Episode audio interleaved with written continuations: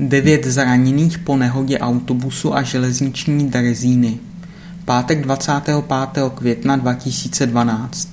Drážní drezína tlačící bagr narazila dnes na železničním přejezdu u Třešti na Jihlavsku z boku do autobusu. Při nehodě bylo zraněno devět osob. Jedna byla s těžkým zraněním převezena do Jihlavské nemocnice. Při odstraňování následku museli hasiči část karosérie autobusu rozstříhat. Příčiny nehody se vyšetřují. Přejezd není chráněný závorami, ale je na něm instalována světelná signalizace.